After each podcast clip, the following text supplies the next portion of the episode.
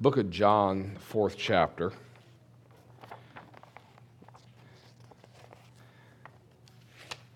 Thank you, Brother Jimmy.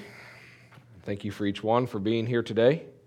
Kind of a privilege to be here. Enjoy the chance to come over here every once in a great while. Book of John, the fourth chapter, we're going to start at verse 1. And as I've told you all, I am not big on reading, but I'm going to try to read this morning, okay? So bear with me. I'm not going to ask you to stand because we got a lot of scripture to cover. John 4, starting in verse 1. When therefore the Lord knew how the Pharisees had heard that Jesus had made and baptized more disciples than John, though Jesus himself baptized not, but his disciples, he left Judea and departed again into Galilee. And he must needs go through Samaria.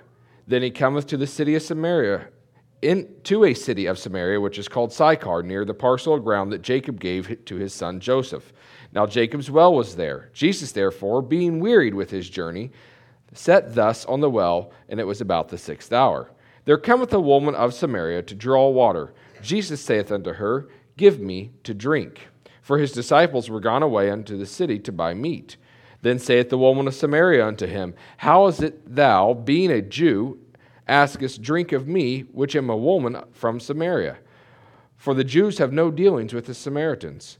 Jesus answered and said unto her, If thou knewest the gift of God, and who it is that saith to thee, Give me to drink, thou would have asked of him, and he would have given thee living water. The woman saith unto him, Sir, thou hast nothing to draw with, and the well is deep. For whence then hast thou that living water? Art thou greater than our father Jacob, which gave us the well, and drank thereof himself, and his children, and his cattle? Jesus answered and said unto her, Whosoever drinketh of this water shall thirst again. But whosoever drinketh of the water that I shall give him shall never thirst. But the water that I shall give him shall be in him a well of water springing up into everlasting life. The woman saith unto him, Sir, give me this water, that I thirst not, neither come hither to draw. Jesus saith unto her, Go, call thy husband, and come hither. The woman answered and said, and said, I have no husband. Jesus said unto her, Thou hast said well, I have no husband. For thou hast, hast, for thou hast had five husbands, and he whom thou hast is not thy husband. In that saidst thou truly. The woman saith unto him, Sir, I perceive that thou art a prophet.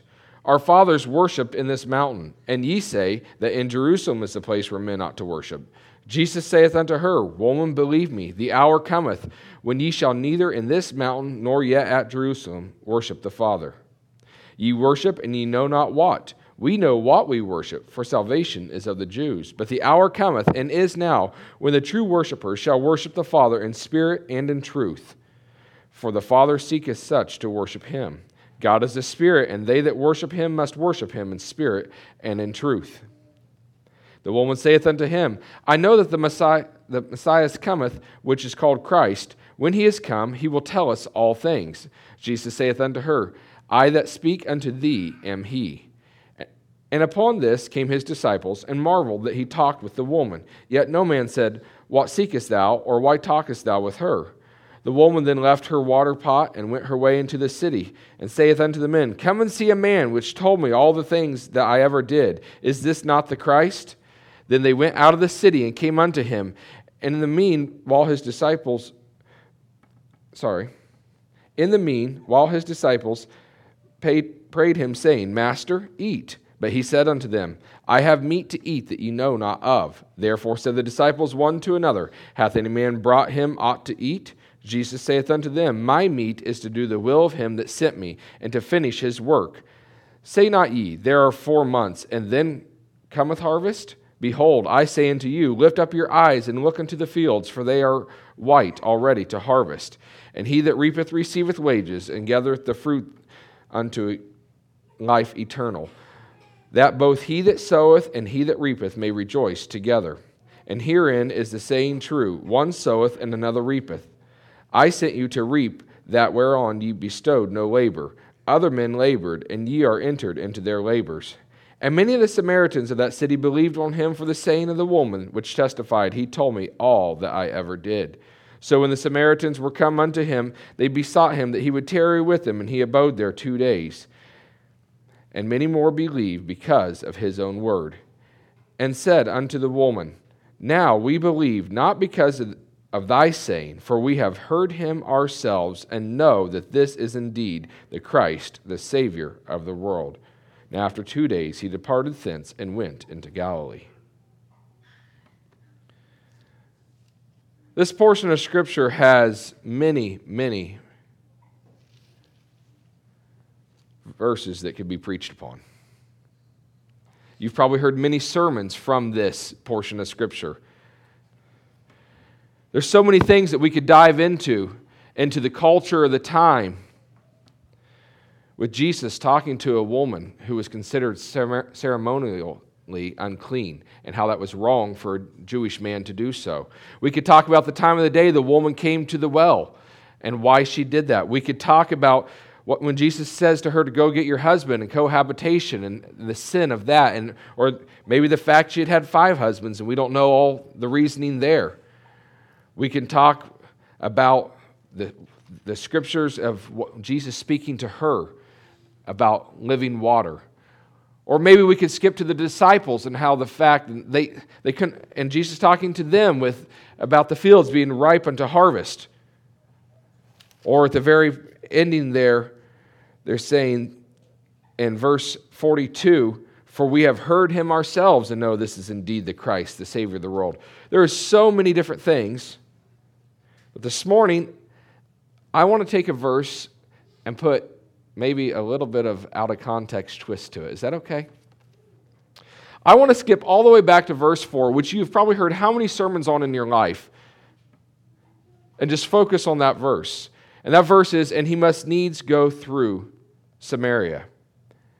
Now, that one verse could be interpreted this way Jesus was going to follow the shortest, most usual road from Galilee, which is down south, to Jerusalem, which is up north. Josephus spoke of this as the customary way of the Galileans going up for the feast at Jerusalem.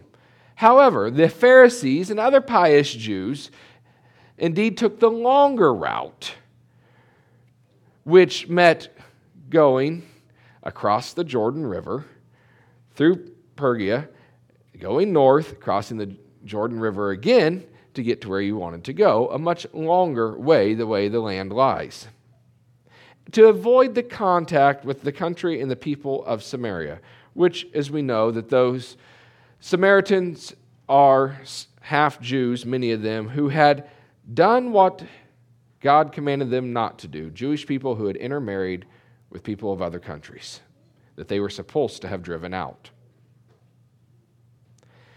But I want to look at this verse, though, and how and how it affects me and you personally. What does this scripture, he must needs go through Samaria, mean to us? And I want to look at it in reverse. I want to look at the word Samaria.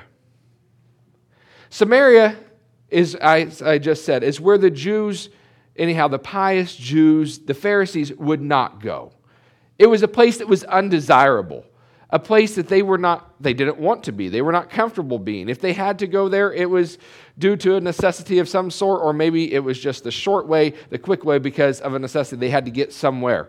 It's not where they wanted to stay. It's not where they wanted to be. What about us? Jesus is coming to samaria. What about you? Where were you at when jesus came to you was it someplace that was undesirable? Sin is undesirable no matter how, which way you look at it, no matter what you call it.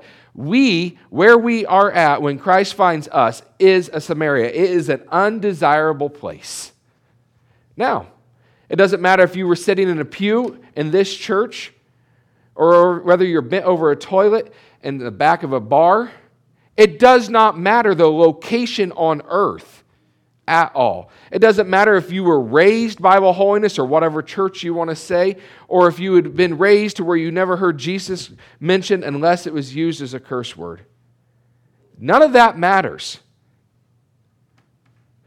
Wherever you are spiritually, before you come into a personal relationship with Jesus Christ is a Samaria. It is undesirable, it is being lost. We are all we all were or we are there. That we are either we're in Samaria or we are in Samaria. Depends on if you have a personal relationship with Jesus. It's that simple. But that was us. Whether we like to think about it in that way or not, we are undesirable in our sins. We are lost. But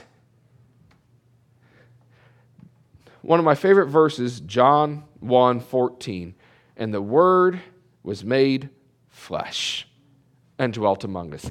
Jesus came to where we are right here on this earth. This earth that is so full of sin, that is so twisted and deformed from what God wanted it. He left the splendor of heaven to come to that. He came to the undesirable, He came to the lost, He came to us. That's Samaria. But let's go back. I like these words go through. Christ comes to where we are to save us from or to lift us up out of that place, not to leave us. If we let Him work in our lives, He will change us, and that change will move us. Now, I'm not saying that it may move us physically from one house to another. I believe you understand what I'm saying. Think of yourself and when you were living in a life of sin. Where did God's saving grace lift you from? How did it change your life? You didn't stay where you were. There was a change that took place. You did not stay in Samaria. Christ went through, he had to go through. And I think the same applies with us. The word go is an action. When we are forgiven of our sins, there has to be some sort of action. We cannot stay like we were. We will be changed. We didn't sing the song this morning, but I believe you all know it. It says, My heart was distressed neath Jehovah's dread frown, and low in the pit where my sins dragged me down. I cried to the Lord from the deep miry clay, who tenderly brought me out to golden day. He brought me out of the miry clay. He set my feet on the rock to stay. He puts a song in my soul today, a song of praise. Hallelujah. He placed me upon the strong rock by his side. Now, wait. It says, I was low in the pit where my sins dragged me down. Now it's saying, once we have been saved, once we, we have met him, he places us upon the strong rock by his side. My steps were established, and here I'll abide. No danger of falling while here I remain, but stand by his grace until the crown I gain. Jesus, as we see, stayed for a couple days in Samaria. He stayed there, and I would love to know more about what happened. We just have this snippet of the conversation with one person. He spent two days there. And then we have the little snippet of what the people from the town say at the end. I would like to know what took place in between. We don't know. But Christ, He went, He stayed there and passed on. His work there was done, and it's the same for us. He comes, He stays with us, He, he gets a hold of our hearts, and He moves us on. Those people there were changed. Yes, they still lived in the same houses, and yes, they were still Samaritans, but there was a change to them when Christ comes into our lives, yes, we're still probably going to stay in the house. We're still Americans. We're here. But there is a change that has happened in that our lives. There is action that happens. But those first three words of that verse, he must needs. In my words, he had to. I like simple English. I'm a simple person. It, God is in the life saving, life altering business. It's not a whim that Jesus is acting upon. This was his purpose in life to provide the living water, as he says to the woman at the well, or salvation, as we like to call it, to all who need it.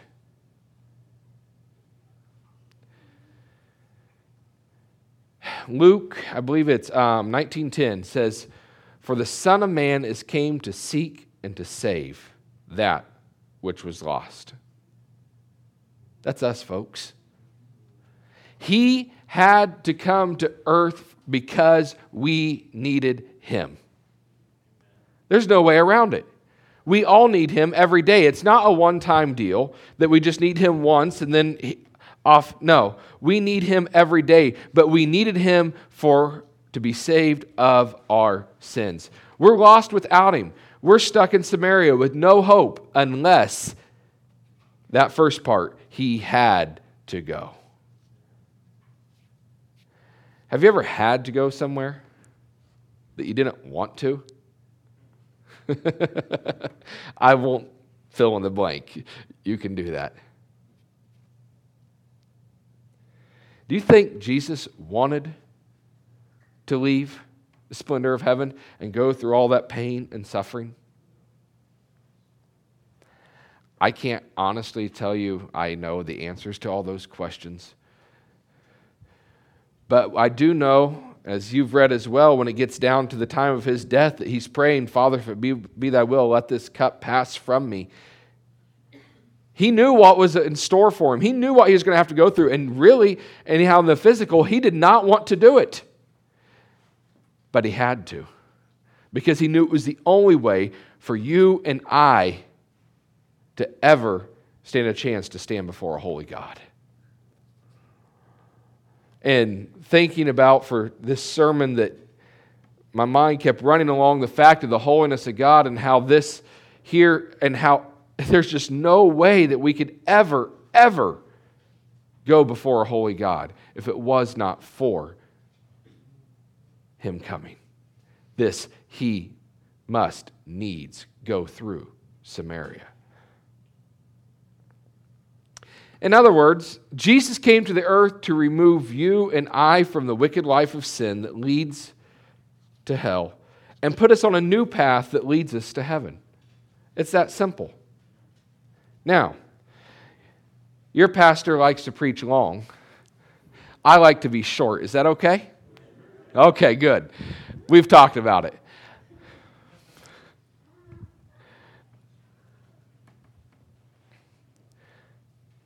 That short little verse, though, has such an impact, I think, for each one of us when you look at it from this standpoint.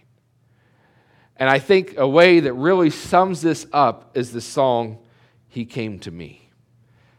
The gulf that separated me from Christ my Lord was so vast the crossing I could never ford. From where I was to his domain, it seemed so far. I cried, Dear Lord, I cannot come to where you are. He came to me. Oh, he came to me. When I could not come to where he was, he came to me. That's why he died on Calvary. When I could not come to where he was, he came to me. He came to me when I was bound in chains of sin. He came to me when I possessed no hope within. He picked me up and drew me gently to his side, where today in his sweet love I now abide. He came to me. He came to me when I could not come to where he was. He came to me. That's why he died on Calvary when I could not come to where he was. He came to me.